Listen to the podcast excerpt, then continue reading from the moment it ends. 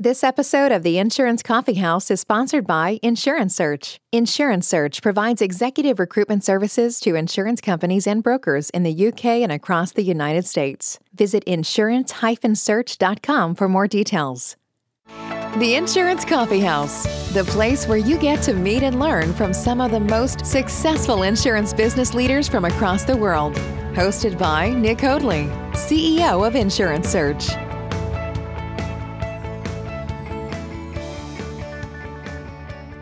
Welcome to the Insurance Coffee House Global InsurTech series.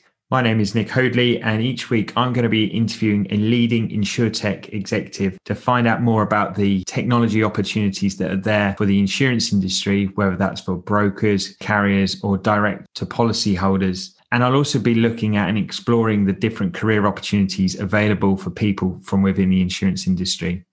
So please join me each week as we learn more and we discover what advice they have for insurance leaders looking to make that move into an insurtech or a startup business. Today, I'm joined by John Brisco, who is the CEO and co-founder of insurtech company Coherent, based in Hong Kong. Welcome to the show, John. Thanks, Nick. It's a pleasure to be here. John, it's a real pleasure to have you on the show today. Really looking forward to hearing more about Coherent and the, and the great work you're doing there. To start off with, though, can I just ask you to share with the, our listeners a little bit more about your background and your career path and what, what led you to starting the business? Yeah, I'd be delighted to. Uh, so, my background is in insurance. I started my career in the UK. Uh, you would notice it's a Scottish accent, where I was fortunate to start my career with the AXA Group and basically worked in a number of roles uh, in the UK. Uh, and then from there, kind of extended out uh, to Australia uh, where I worked with AXA in Australia for a number of, of roles also. Before going into management consultancy, where I advised uh, various insurers and banks, uh, before going into senior C-suite roles, QBE insurance uh, across a number of continents and also Manulife Asia. And then it was about a couple of years ago, three years ago, where I had this sort of kind of passion and thesis that I felt I could create a business which could help the insurers, looking at how we can develop new technology platforms to help the insurance industry become more modern, more digital, and really kind of take advantage of new opportunities which I, I saw emerging. And, and that's what's been my life over the last three years. Really looking forward to hearing that transition from uh, working at a global insurer to starting up on your own there. John, as we're in the insurance coffee house, can I ask you what's your go to coffee of choice in the morning?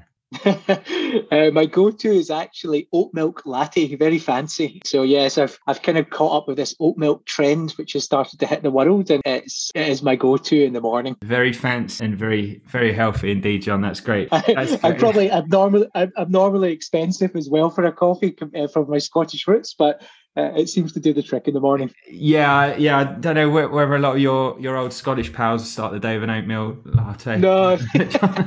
No, if they're listening, if they're listening to this, there'll be a bit of cringiness about me saying that. But yes, yeah. Ah, John, that's great. That's great. If we if we now move on to the business, if you could give us a bit of an overview of the company, where where it is now, and what you're looking to achieve.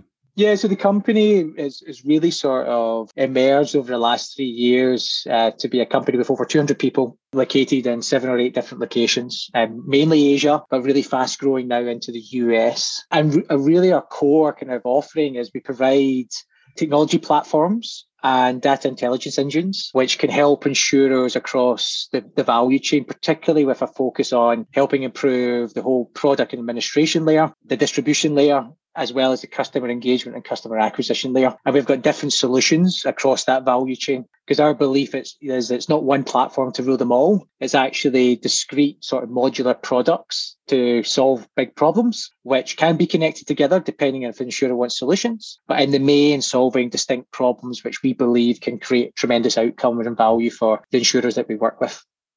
And is is that how the business came about when you're working for QBE or, or, or, for one of the large insurers? Did you see a problem that needed solving and think actually you, you've got the solution to that and you, you could create a business out of it?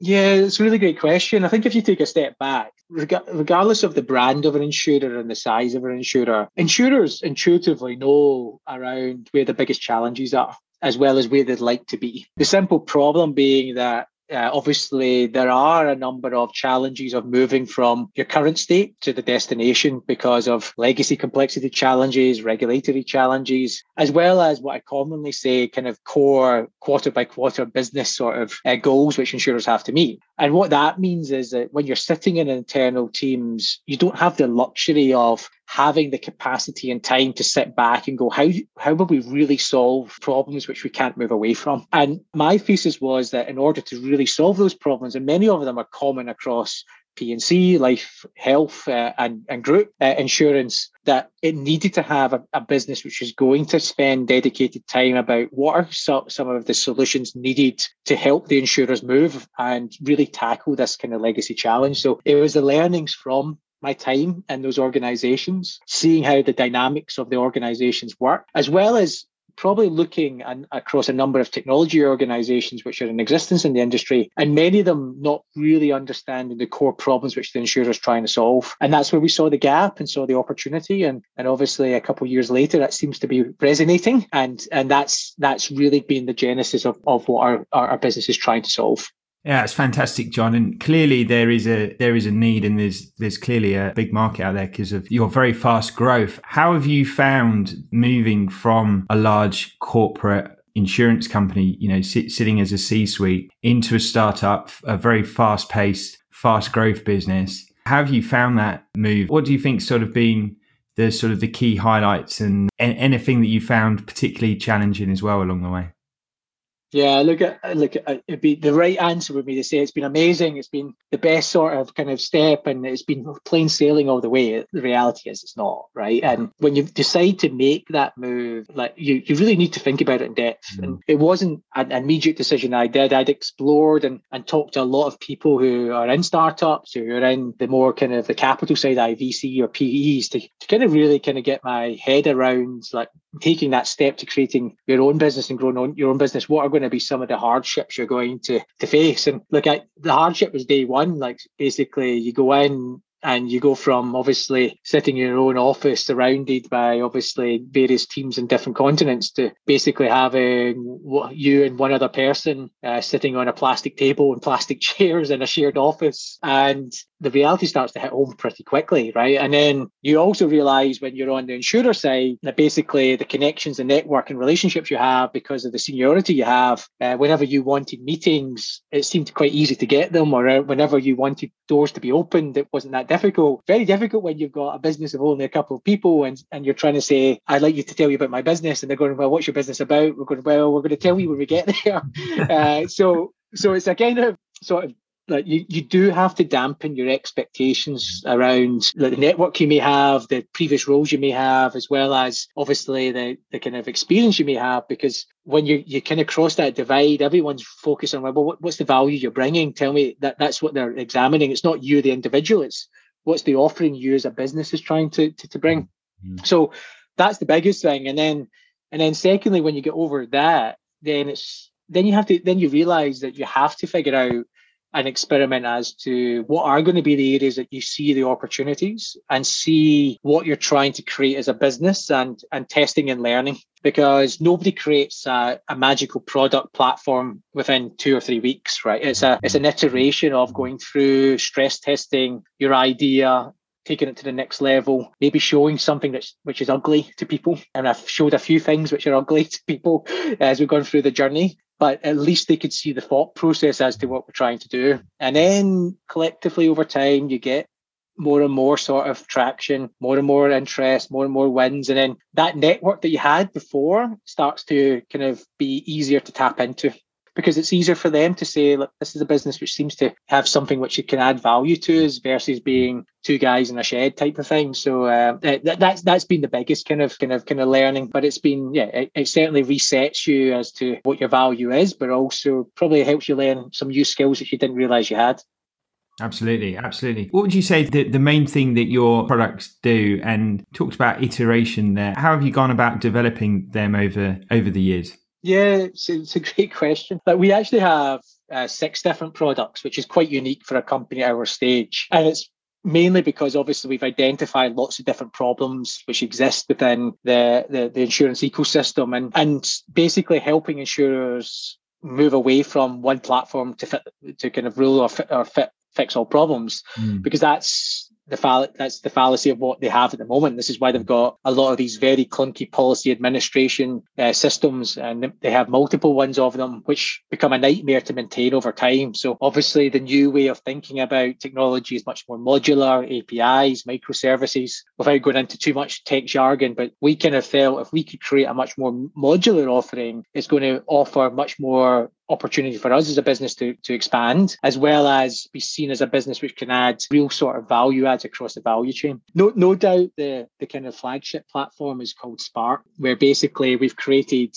what we're calling as a no-code logic engine, uh, where we're taking insurers' complex models complex logic and we can ingest that into our platform and turn that into code instantly. So what that is helping, if you think about the average insurer, thousands of spreadsheets within the organization. Uh, and many of these spreadsheets are product spreadsheets, pricing spreadsheets, underwriting spreadsheets, commission spreadsheets, evaluation spreadsheets. You could talk all day about spreadsheets, but, they, but they've had to maintain them in Excel because obviously the insurers run complex businesses and therefore the financial instruments they're running are complex. And the challenge you've always had is the actuaries or the business teams trying to transport that to their IT teams to then develop into systems, mm. it becomes quite a lengthy process, costly mm. process. So the fact that we're able to kind of automate that that whole sort of kind of experience and then provide them a much more logic brain moving forward is the platform which uh, we we believe is the one which is helping insurers really kind of rethink as to the possibilities and, and and that's what we're tremendously excited about. And that platform is one which is resonating across the world. And then everything else is just an add-on to that whether it's the distribution platforms we have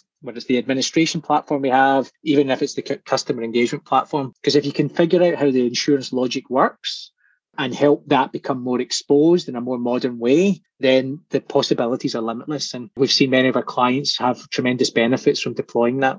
Absolutely, absolutely. What would you say are the key benefits for your clients? And is the business mainly operating with Asian based insurers or are you working more internationally as well?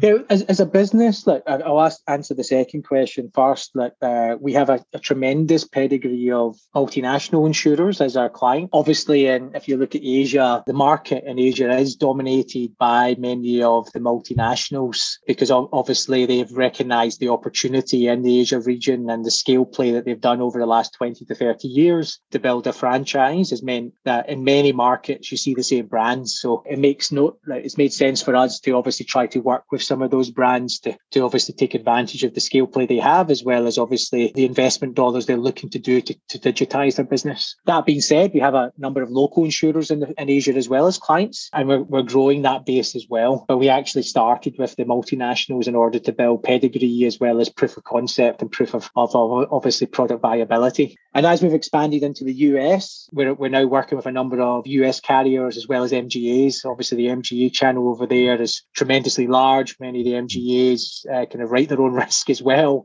and that offers a new channel for us. So, so basically, adding a number of new names and brands to our portfolio of clients, which is obviously very exciting for us. And then, in terms of going back to the benefits we're adding insurers, we we kind of always try to to kind of really make it quite just like distinct themes, right? One is speed, right? Often you'll hear insurers playing about speed of product to market or speed of basically being able to implement a new system or, or basically deploy changes to their system. So with our technology, we're enabling products to come to market times 10 quicker. And uh, there's a number of proof cases we've been able to kind of showcase that. Then there's simplicity. Now, when I was explaining about the Spark kind of platform, what we're trying to do is make the insurer uh, kind of ecosystem internally much easier to navigate? How can you reduce the complexity of passing complex models across number of functions to then turn into systems, right? That's a complex process. Mm with our world, we're making it much more kind of simple and easier for users, either in the business, the actuarial side, or in the technology side to operate with technology. And then the third element is efficiency, right? So the reality being that if you can actually deploy technology at lower economics, as well as obviously ongoing kind of reduced cost of change as well, because you've got this much more modern technology architecture, it just frees up more capital for the insurers to invest in transformational activities yeah. versus business as usual. Because unfortunately, 70, 80% of most of an insurer's IT budget still goes on business as usual versus transformational. So what we're saying is obviously the value case is if you, if you do use our technology, it is going to give you more economic benefit. And therefore you can use that to do other sort of exciting initiatives that you want to actually do and not get constrained by having to put all your eggs into the kind of business as usual way of running things. So yeah, that, that tends to be the three sort of benefit areas, which uh, I think we, we add a lot of value to. So clearly you're helping insurers to become a lot more agile, a lot more fast paced, being able to get their products to market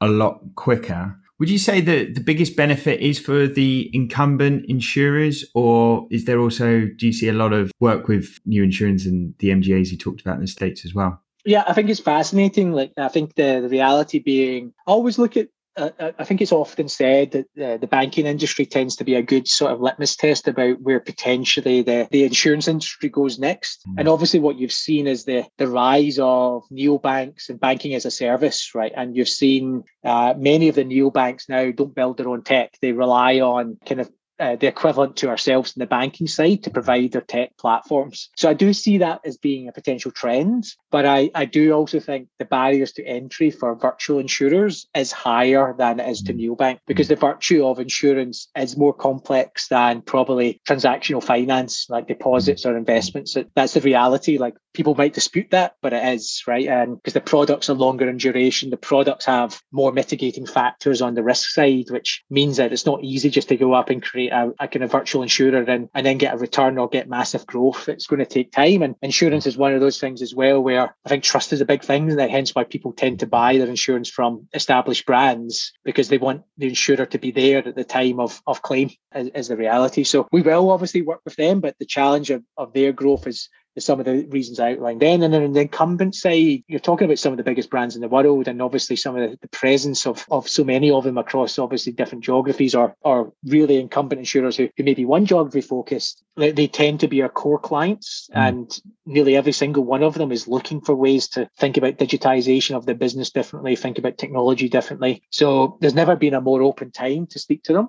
Yeah. And we're trying to be that that kind of value proposition to, to help them accelerate that ch- that change to transformation and, and digitization. Awesome. John, you're at the forefront of cutting edge technology. So I'd really like to get your opinion on how you see the insurance market developing over the next five years and, and what type of businesses do you think are going to be successful during this time? It's a really interesting question. My, my own thesis is that the incumbents will continue to get bigger.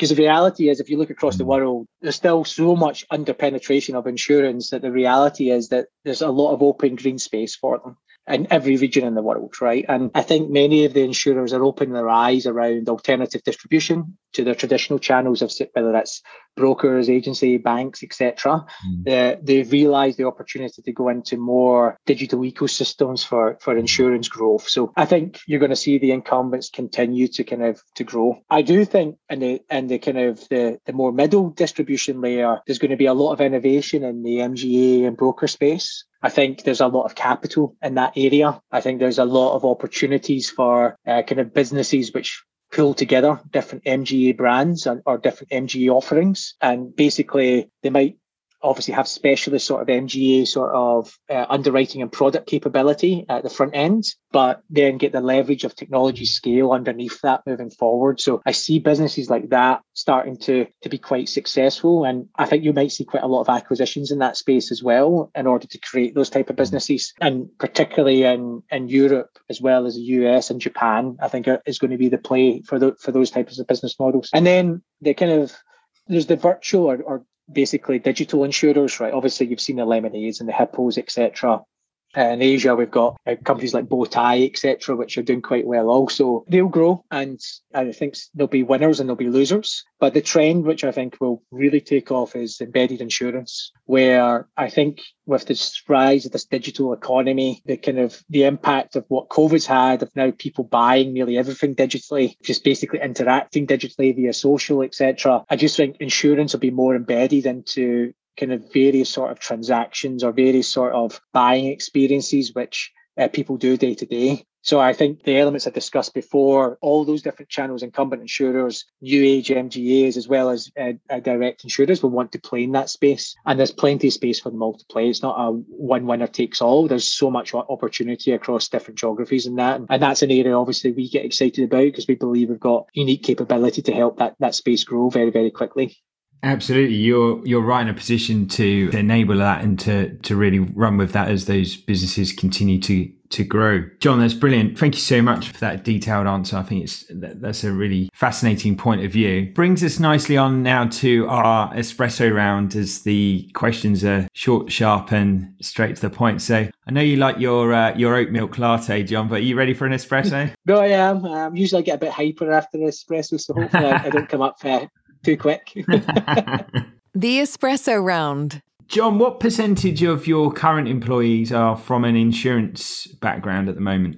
Yeah, uh, it's actually 65 to 70% have came from an insurance background. So uh, we have a number of actuaries in the business, uh, which is quite distinct for uh, an insure tech business. Uh, about 30 odd uh, actuaries in, in our business. And then many of our technology teams have came from uh, working in insurers in the past or insurance uh, technology companies, so have a quite a deep domain uh, expertise, and and obviously a number of the product teams as well have have mm-hmm. came from an insurance background as well. So it is about sixty five to seventy percent. That's really interesting. Really interesting. Clearly, we you can see the the value of a of a high performing insurance career. You can see that value being brought into your business. Do you think Do you think part of that is is because of your own personal background? You can really see that value there look, I think people underestimate the technicality associated with the insurance industry, right? Uh, if you look at various functions, whether it's kind of customer acquisition, underwriting, claims, and a number of things in between, like there's a high level of technicality which exists across each one of them. So what you tend to find is a number of technical experts at a functional level, and functional experts tend to be very good in product roles, i.e., technology product roles, because they can bring real sort of knowledge on features and kind of must-have capabilities for a for a technology solution to be effective. So there, there's a natural kind of crossover of that sort of uh, kind of skill set uh, come into an insurance technology company is it is quite natural, right? Mm. Uh, and then obviously on the actuarial side, because uh, as, as mentioned previously on the Spark side, we want to be this kind of world leader in, in helping complex logic turn into to kind of uh, uh, kind of uh, APIs and codes uh, instantly. That we're always look for extremely smart, uh, highly technical actuarial and mathematicians uh, to come into the business. And the insurance industry is one of the most ripe with them. So we tend to have a fantastic pool to, of, of individuals to be able to talk to uh, who get to work in really complex things every day. And, and that tends to be something which produces uh, really amazing results. So, so yeah, so the, the, the DNA of many people of insurance works well for our business yeah, and something which we, we've been keen to harness. And what are the personalities that best suit a business working for a business like yours? Yeah, so so I think there's there's probably two or three sort of personality traits which have defined us so far, right? Uh, what I'll be open about is a lot of the time you hear from startups around they've got on the wall like they've got all their culture statements and their the, the culture sort of principles. I've always been of the viewpoint that it's really hard to kind of lay that out from the start because your business always evolves and mm. always changes. And at different times of your journey, your actual sort of your different sort of culture sort of game plan needs to evolve as well, depending on where you want to go. But probably the ones that have stood the, ta- the test of time from, from the beginning is people coming with a natural curiosity uh, to to kind of rethink what is possible. Because we have to have that curiosity factor and and challenge some of the status quo. Because otherwise why would in, incumbent insurers or MGAs want to do work with us if we're not going and to tell them there's different ways to do things? So curiosity is really important the second one is is obviously really having determination to fix a problem. We get faced with some of the most complex problems probably imaginable, right? We, we get asked to fix and solve. How can you take possibly the most complex sort of model you've ever seen and turn it into code. And obviously, the ability for us now to do that in an almost instant instantaneous basis is, is, has been the result of dedication to constantly kind of finding ways to, to do things. Because the teams could have gave up, right, when things didn't work or uh, when uh, basically they couldn't get it to kind of work instantly. But mm-hmm. that continual sort of determination to make it better is, is really important. And then the third one, which is is probably a, a kind of an interesting one given that we've got a number of actuaries in the business and a number of functional experts is, is we do like people to kind of have a, a natural enjoyment in their work, right? So we're not overly disciplined in regards to structure. And this is what you have to do every single day. Because if you're curious, if you've got a determination, you tend to be able to kind of then focus on the problems that you actually think are worthwhile fixing mm-hmm. versus me telling you go work on that. And I probably selfishly more stole that from like the way how Facebook works, right? Where it was quite famous that they basically uh, had a list of 150 things or 200, 300 things that they could do, but they naturally felt that talented people would figure out what actually is worthwhile uh, kind of resolving and working on. And if you give people that empowerment, then you tend to see really spectacular results, is, is, my, is, is my perspective. So if people can kind of have that enjoyment of what they're doing and feel that they're they're kind of given the encouragement to work on things that matter, I think you get you tend to get outperformance that way. Yeah, awesome, awesome. And what sort of opportunities can you provide to high performing talent who join your business? Yeah, I think that the opportunities are are honestly huge at our company, right? So we we don't say that when you come in you're an actuary so you're just going to be an actuary in our business like many of our actuaries have now turned into either r&d kind of leads or product kind of leads or working in product teams so they're using their actuarial high quality skill sets the studies and education that they've done for numerous years, as everyone knows, but they're using it in a different way, which is probably different to how they ever imagined to using it. So we offer that opportunity for people to leverage brilliant skills that they've got, but also then utilize it in a different way moving forward, which I think is a really fantastic experience, right? Because people have became actuaries, they've gone through seven years of hard work or, or longer to, to do that. So you don't want to instantly turn and say, all that hard work you've done, you're not going to be able to use it. Instead, it's like, how can I harness that and mm. then bring that into mm. something which is even even more amazing is, is basically what we want to do. And that's the same on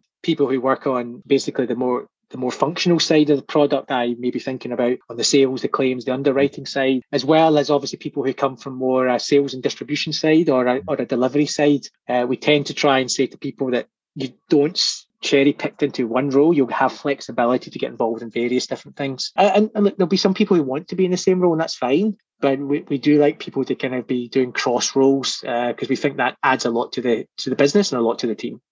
Yeah, it certainly does. It certainly does. Flipping ring, things around slightly, do you do you ever see any sort of skills or experience perhaps lacking when you bring people in from the insurance industry compared with some of the other sectors that you might bring people in from? So, it's a really good question. Like, I think the the reality is that when you're running a technology business and a, a technology product business, mm. the obsession on user feedback, like customer experience, constantly analyzing how your platform is is working and operating is is something which tech companies are amazing at.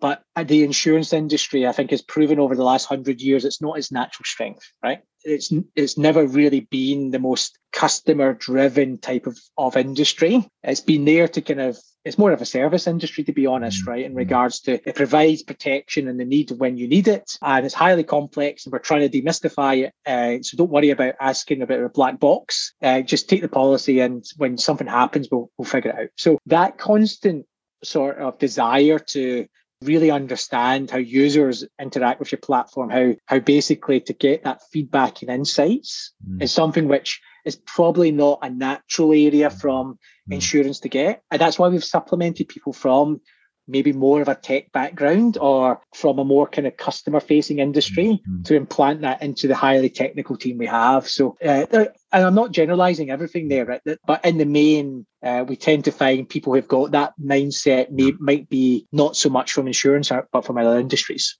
And if they don't, I imagine with the culture that you're building there, they quickly pick that up.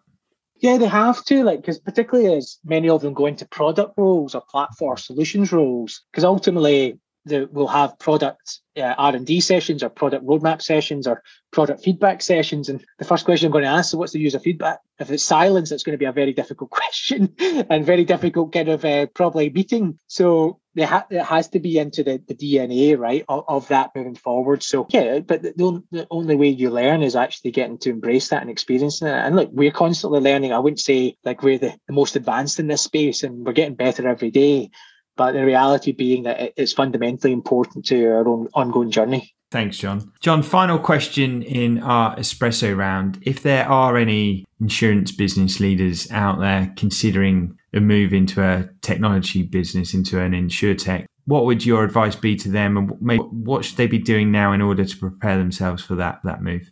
Yeah, so I think like uh, obviously drawing from personal experience, like yeah. I, I I'd done quite a bit of research around what is the type of business I think I would be good at, at, at basically moving into, right? Or, or creating.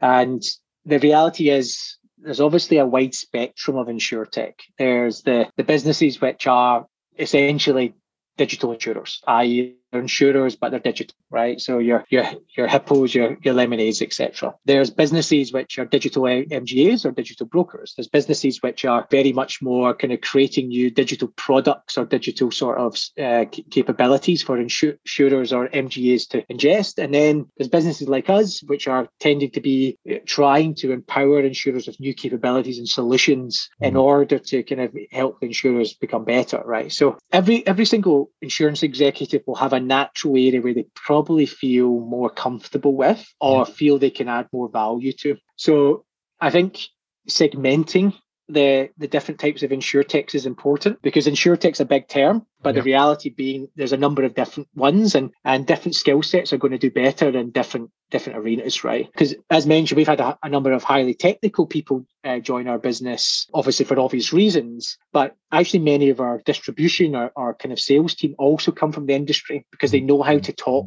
to mm-hmm. other executives in the industry it's it's not a tech guy going to speak to an insurance executive it's yeah. a previous insurance executive speaking to another and i think that's highly valuable so uh, if there's somebody who feels they can basically really uh, maximize and, and, leverage the network they have, then maybe that more enterprise side is, is yeah. good. But if you want to be part of a, a kind of really disruptive or customer sort of new customer age business, then go to the digital insurer, right? That's that's basically the right fit for you. So I think that's the most important thing. And then the second one is really sort of determining the stage of business you want to join.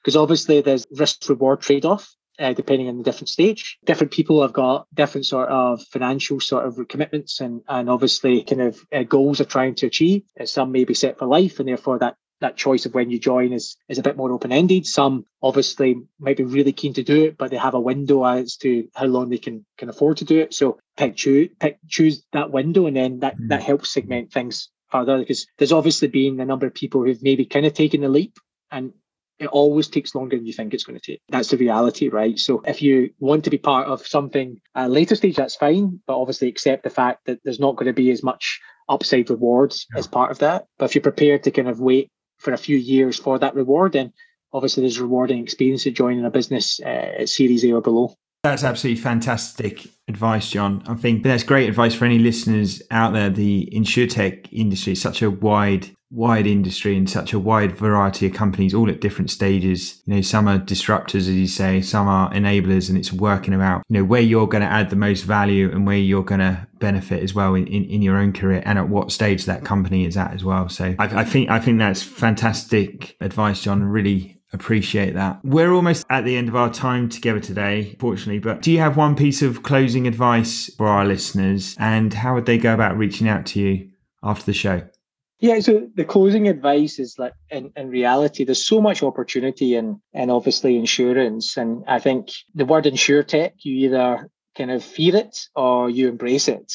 And I think the answer is actually more in the middle. I think in, in the main, most businesses are actually trying to help the industry and uh, that, that kind of collaboration between the ecosystem, whether it's the, the major incumbents, whether it's obviously uh, the more uh, kind of distribution models like the MGAs or brokers or the new emerging ones.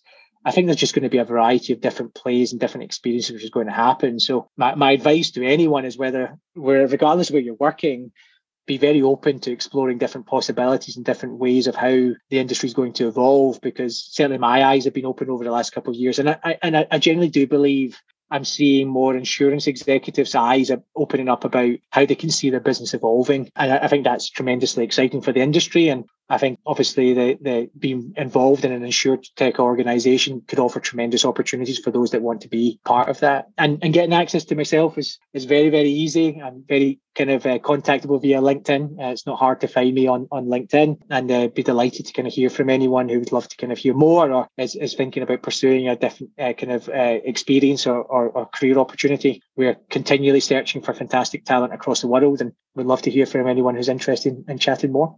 Well, John, sounds like a great opportunity that you provide there, and we'll be we'll be sure to put your contact details on our show notes so listeners can click straight through to you. John, thank you so much for your time today. I've really enjoyed hearing all about uh, Coherent and also your own personal career journey. I think it's uh, really inspiring to see someone who's made such a successful transition from the insurance into the insurtech sector. So thanks very much for your time today, John. Really appreciate it. No, thanks, Nick. Pleasure to, to be on the show. It's been great. It's been great. And to all the insurance and insurtech listeners, wherever you're listening around the world, we thank you for joining us today. I'm sure you would have gained a lot of great advice from John. If you do enjoy the show, please remember to leave us a review on iTunes and make sure you subscribe and download so that you receive each one of our episodes into your podcast app each week. Till next time, I've been Nick Hoadley. This has been the Insurance Coffee House Global Insurtech Series.